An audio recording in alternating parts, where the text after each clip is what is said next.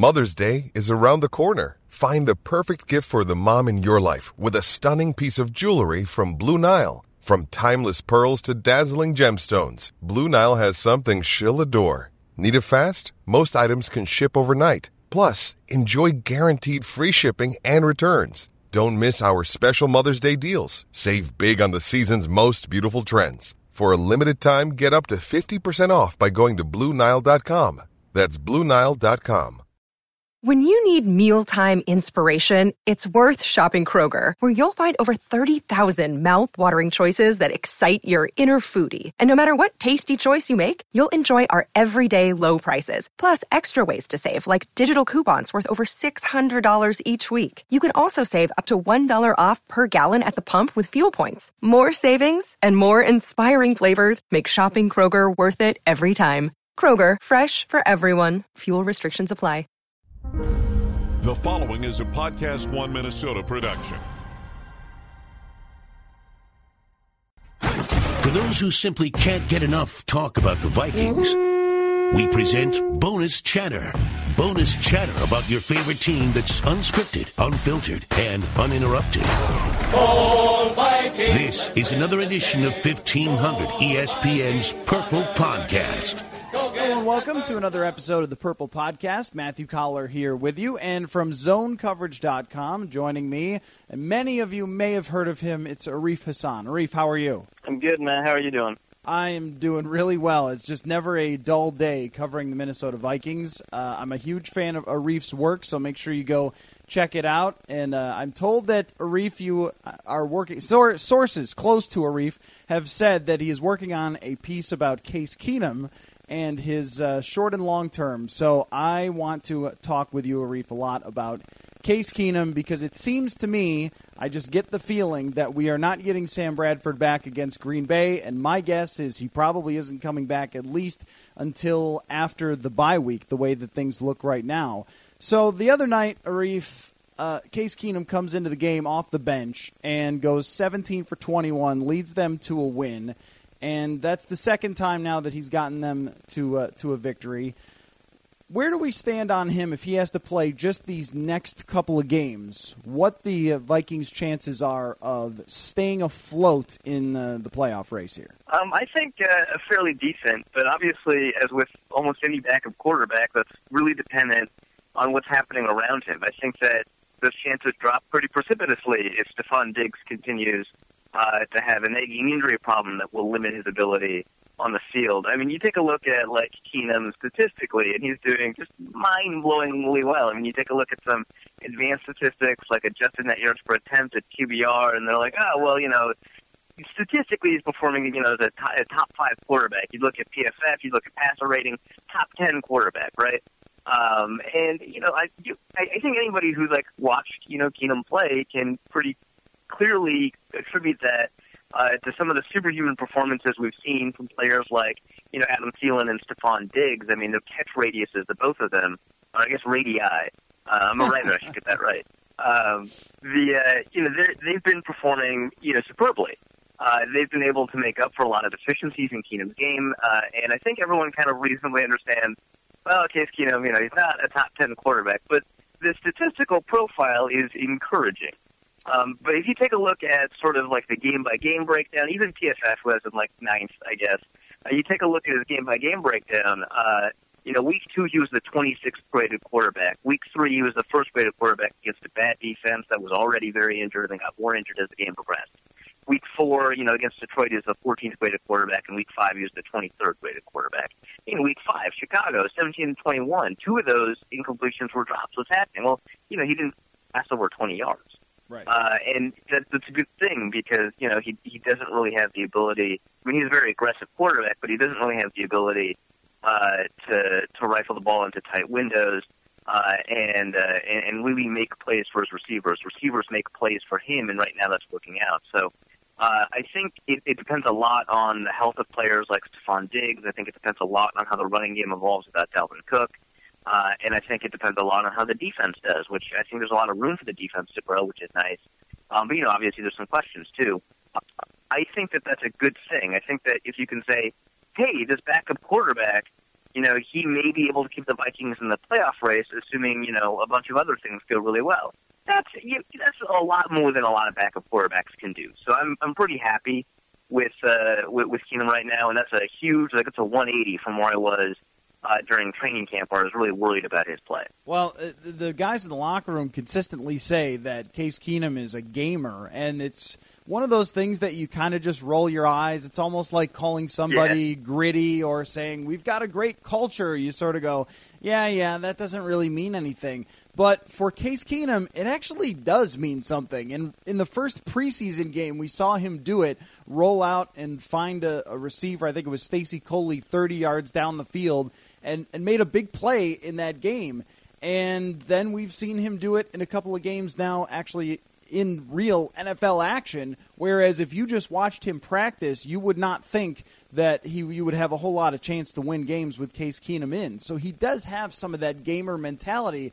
And what comes along with that that I've noticed is even though he didn't do it against Chicago because they had a safety 25 yards down the field most of the time from what I could tell watching on the tape. Although you can't really see anything on Chicago's tape, but that's an inside thing. Only Yeah, if, only it's terrible. It's Yeah. it's unbelievable that like the NFL allows them to have game tape taken from where it is because you can't really see it. But anyway, so they had deep safeties most of the time. They were trying to take away the deep ball to Adam Thielen, Stefon Diggs, Michael Floyd, and he kind of took what he was given, lots of dink and dunk, and, and that goes to Pat Shurmur and what he decided to do throughout that game. But what's been interesting to me, especially in Tampa Bay and even at times in Detroit, is that Case Keenum has no fear of launching the ball down the field, despite what it looks like, which sometimes is kind of a punt. But when you know that Stefon Diggs and Adam Thielen are so good at adjusting to the ball and winning 50 50 balls, if you could just get it in their area, you've got a pretty good chance. And, you know, there are other quarterbacks, Sam Bradford sometimes, especially backups, though, who are not willing to work the ball downfield. Now, you don't want them to get too cocky and start, like you said, trying to throw into tight windows, but I think it's a good thing that you have a backup quarterback who isn't back there playing afraid dink and dunk and allowing the safeties to sneak down or, or playing only just cover one the whole game. Yeah, no, absolutely. Yeah, I think um, it's it's been a pleasant surprise that he's been able to mix a pretty good uh, dose of uh, you know aggressiveness and a pretty good dose of uh, cautiousness, taking you know kind of what the defense gives him, uh, which uh, you know I, I didn't really expect coming out of the preseason and uh, coming out of training camp uh, because he was just he was really aggressive uh, in in those situations. And you know, maybe there's something to him being a gamer. To me, when a player is described as a gamer, it just means they're bad at practice, right? It's what we said about Tim Tebow. It's what they said about you know Christian Hackenberg, and you're just like, well, yeah, okay, I guess.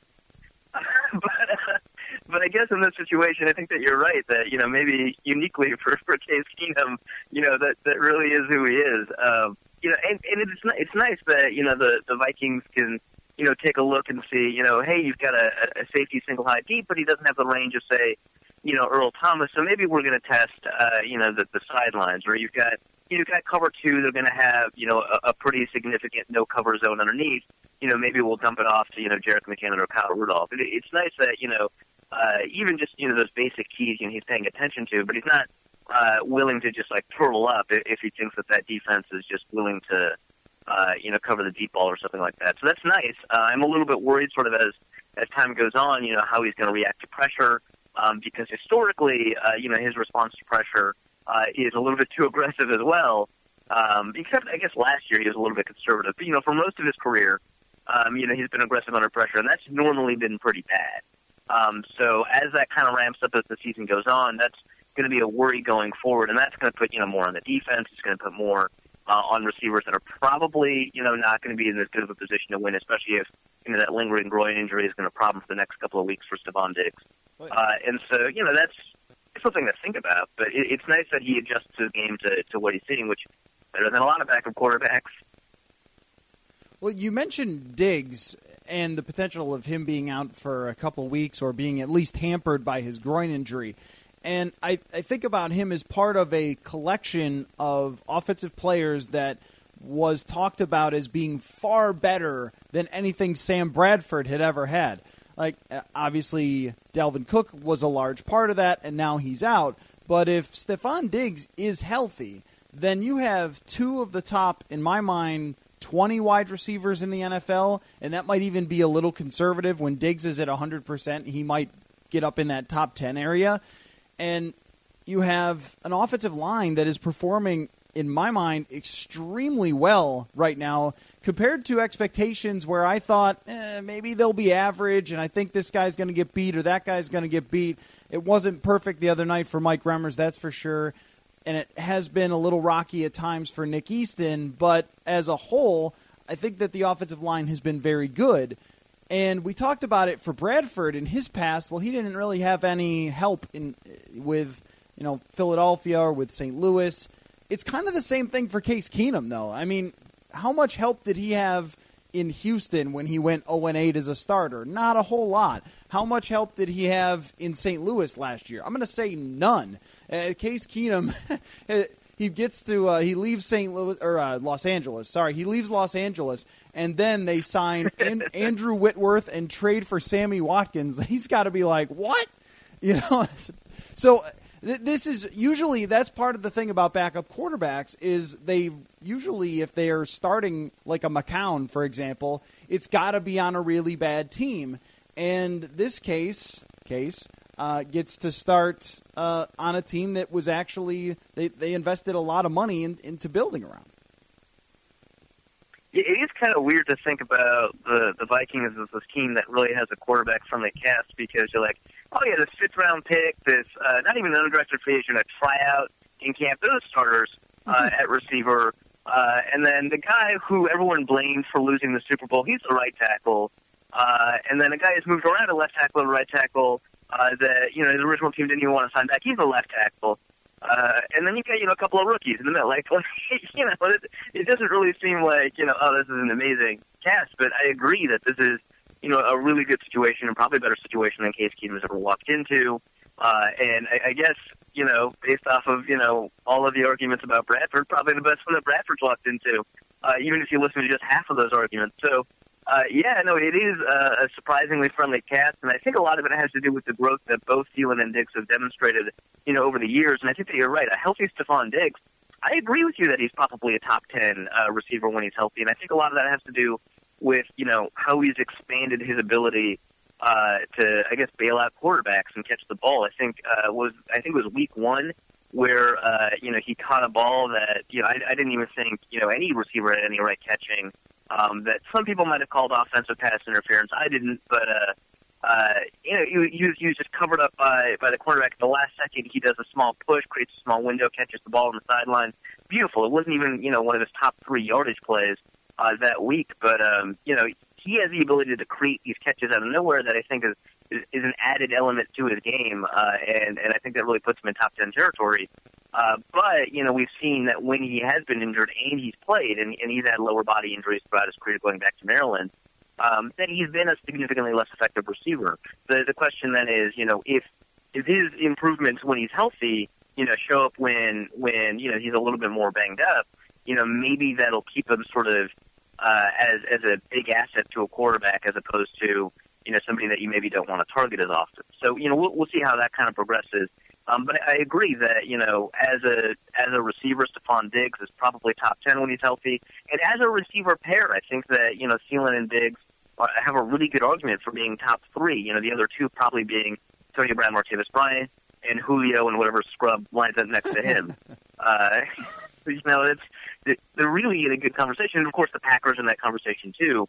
Um, but yeah, maybe not not as much as they might have been a couple of years ago. Oh, poor Mohamed Sanu.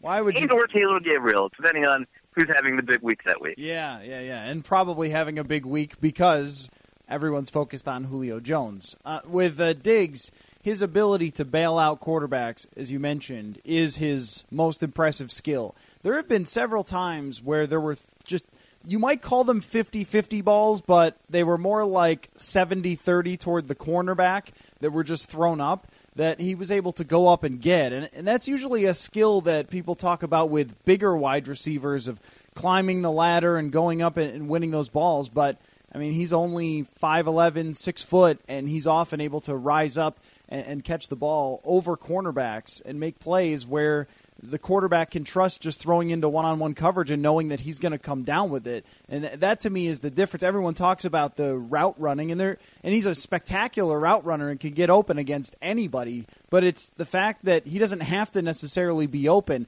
That to me is the definition of, of a great NFL wide receiver. And if he is out for any period of time, not having that. Michael Floyd, I don't think, has that type of ability as good as Stefon Diggs to bail him out. But I, I do think, Arif, that Michael Floyd could be a difference maker uh, on this offense if he gets ramped up a little bit. He played 30 snaps the other night, and it would soften the blow of a slowed Stefon Diggs. Yeah, I think so. I think um, if if you were going to time a Stefon Diggs injury, it'd certainly be after the the Michael Michael Floyd suspensions, uh, you know, run its course, which is nice. I, I think that it does soften the blow because uh, especially when you've got a quarterback like Case Keenum, uh, whose arm strength is not in the top half of the NFL, if I'm, if I'm being generous. Uh, you know, you're going to have just more contested catches. Uh, you know, no matter how good the timing uh, for Case Keenum is, no matter how well he anticipates a receiver's breaks, even no matter how well the receiver runs that route, that kind of arm strength just lends itself to just many more contested catches. Uh, and uh, and in that situation, you do want somebody who has the ability to fight for the ball. And when Michael Floyd has been at his best, uh, you know, when he's been on his game in Arizona, uh, I guess very occasionally uh, with New England, um, you know, he's been able to he's been able to fight for the ball. And I think that you're right. It's it's surprisingly it's not as uh, as as reliable a talent for that as as for Stefon Diggs. Uh, but you know, when he's on, he's on. It's it, it is a really good ability, and he has the ability um, to turn a lot of those 50-50 catches or 50-50 throws into catches. Uh, and I think that that does soften the blow for, for somebody who does need a lot of help uh, from receivers. Like he'll put receivers in positions to win, and then it's their job uh, to to sort of carry it, you know, the rest of the way. And you know that's that's fine in a backup quarterback. And when you've got the receivers now plural who have the ability to do that, um, you're in a really good spot. So uh, yeah, I think Michael Floyd to soften the blow uh, it is going to be a little bit more frustrating because it's going to be more 50-50 balls because he's not going to get as open as easily as Stefon Diggs, which is, you know, not an insult by any reasonable stretch of the imagination. Mm-hmm. And, you know, he's not going to be as good at winging those 50-50 balls. And so you're going to be in, you know, dicey situations. But, yeah, no, he's uh, he's really going to help out. Well, and obviously Laquan Treadwell is going to play a huge role. Oh, no, wait. He probably isn't.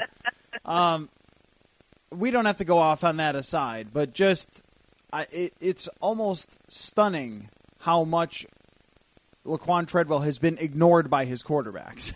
that having a wide receiver on the field as much as he has been to not get targeted at all is really surprising. And I wonder how many wide receivers in the NFL receive more than 50% of the snaps and right now have five catches. You would think that it would just almost by accident we've got to dump down to a purple jersey and he would end up with the ball in his hands, but that hasn't happened so far. But that's not what I want to get into.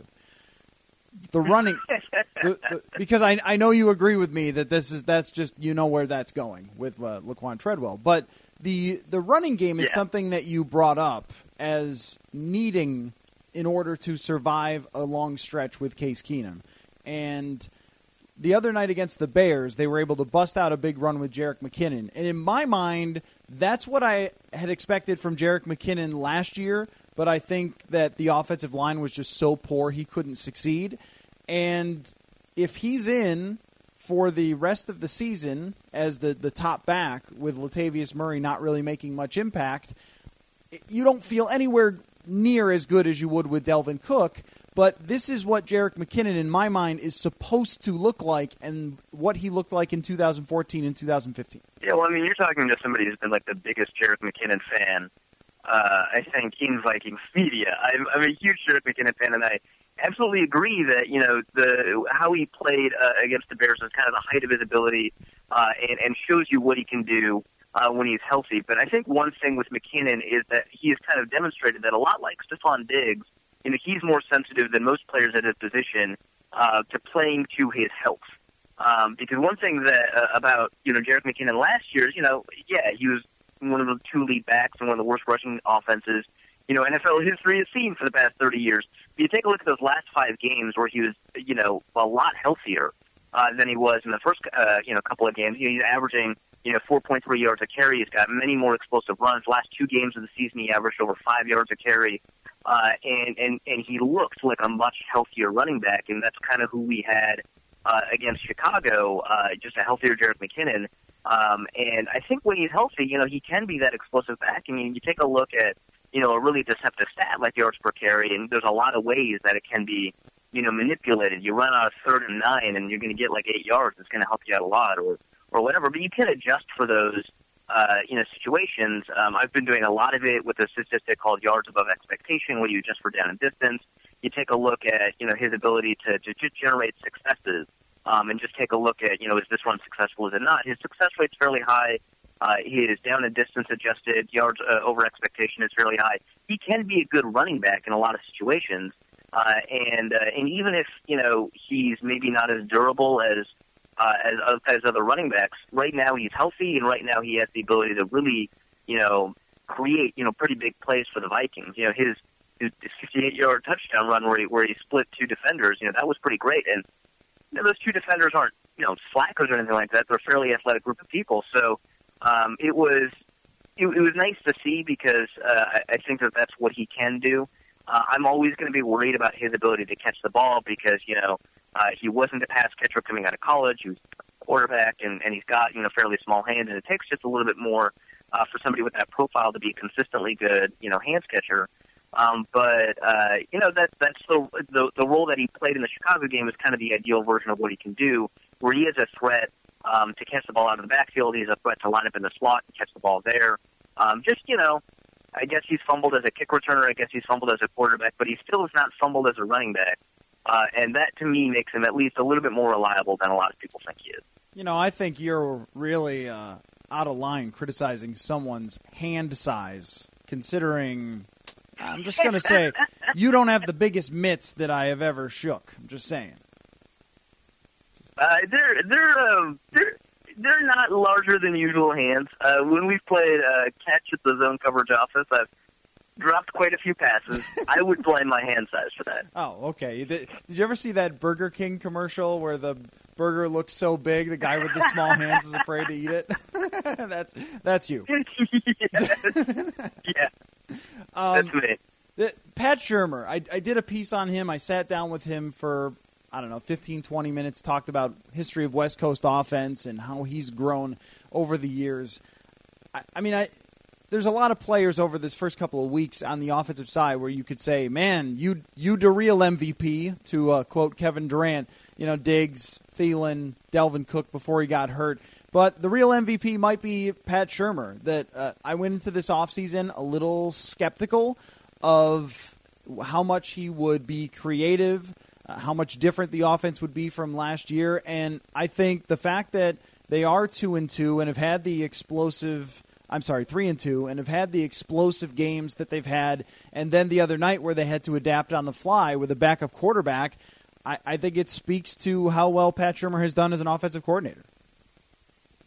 Yeah, I think so, and I think it also speaks to how much he's grown. You know, we've both taken a you know a look at, at Pat Shurmur's career, uh, and and throughout his history, you know, he's asked his quarterbacks to throw shorter than they might have in another situation. In fact, Sam Bradford threw uh, his shortest average depth of target under Pat Shurmur, uh, and then you know threw threw deeper with with other passing offenses. Same thing in Cleveland. Uh, the quarterbacks in Cleveland, not that that's you know a spectacular stable to draw from, uh, you know, threw shorter under Shurmur than they did uh, anywhere else. Uh, and you know, it's just like a part of his offenses. Uh, and I think he may have learned a lot from Chip Kelly, which that always feels kind of dangerous to say, but as an offensive mind, I think we can all agree that Chip Kelly at least has a lot going on there.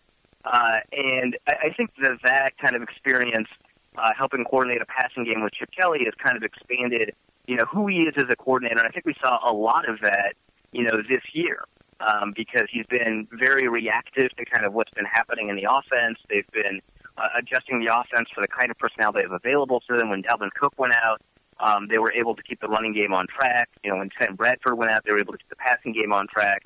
Uh, when Stefon Diggs went out, they were able to keep the passing game on track. They just, you know, uh, you know, funneled more targets to, to running backs and tight ends, and not Laquan Treadwell. Uh, just, nope, not really at all. I just, I just, I just that was on my mind when you were talking about Treadwell.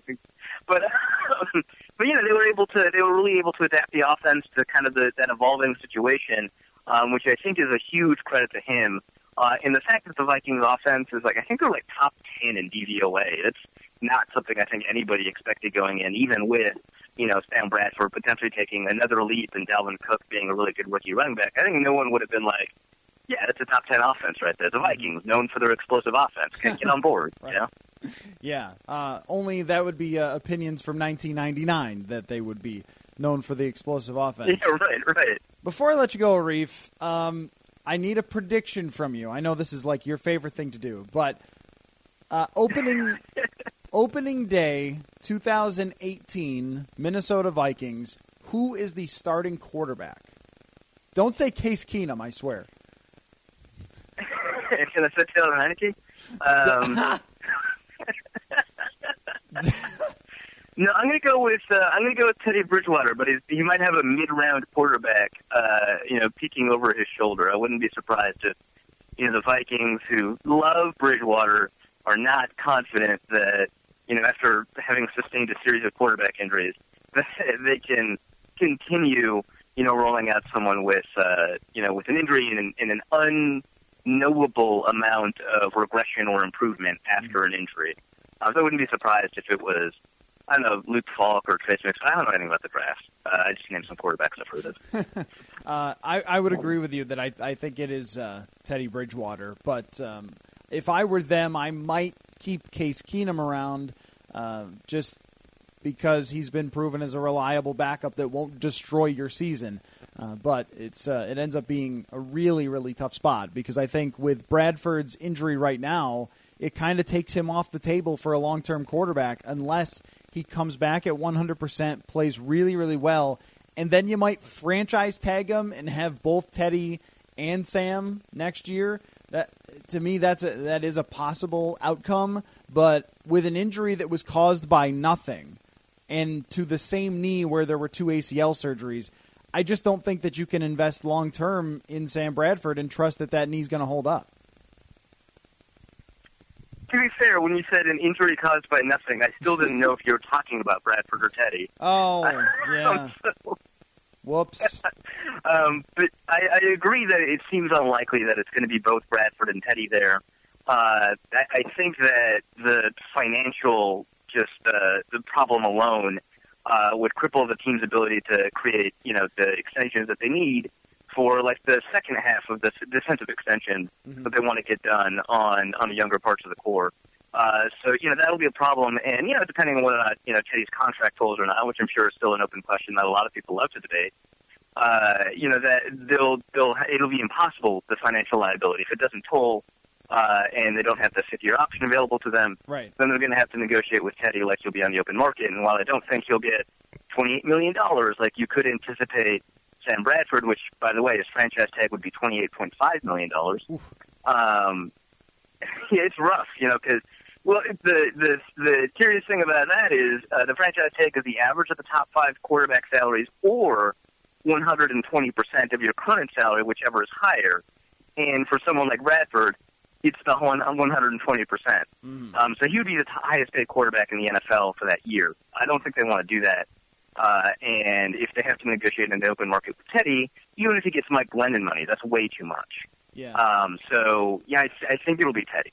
Yeah, I, I, guess I was going under the assumption that it tolls, but that is uh, quite the assumption. It seems pretty murky there. So, well, Arif, I appreciate all of your time and your analysis. You can follow Arif on Twitter, though I wouldn't suggest it, at A R I F H A S A N, Arif Hasan NFL. Throw an NFL at the end of his name, and you've got Arif. Um, and uh, follow his work at zonecoverage.com. Great stuff. We'll look forward to that Case Keenum article. And uh, appreciate your time, Arif. Yeah, thanks for having me on. All right, and thank you all for listening to the Purple Podcast. Hurry into Ram Power Days and experience the raw power of the Ram 3500. With available best in class torque and towing among 350 3500 pickups when properly equipped. Strap yourself in for one powerful ride in the Ram TRX with the most horsepower of any gas pickup ever built. Or the Ram 1500, awarded number one in driver appeal among light duty pickups by JD Power three years in a row. Hurry into Ram Power Days going on now. For JD Power 2022 U.S. award information, visit jdpower.com/awards.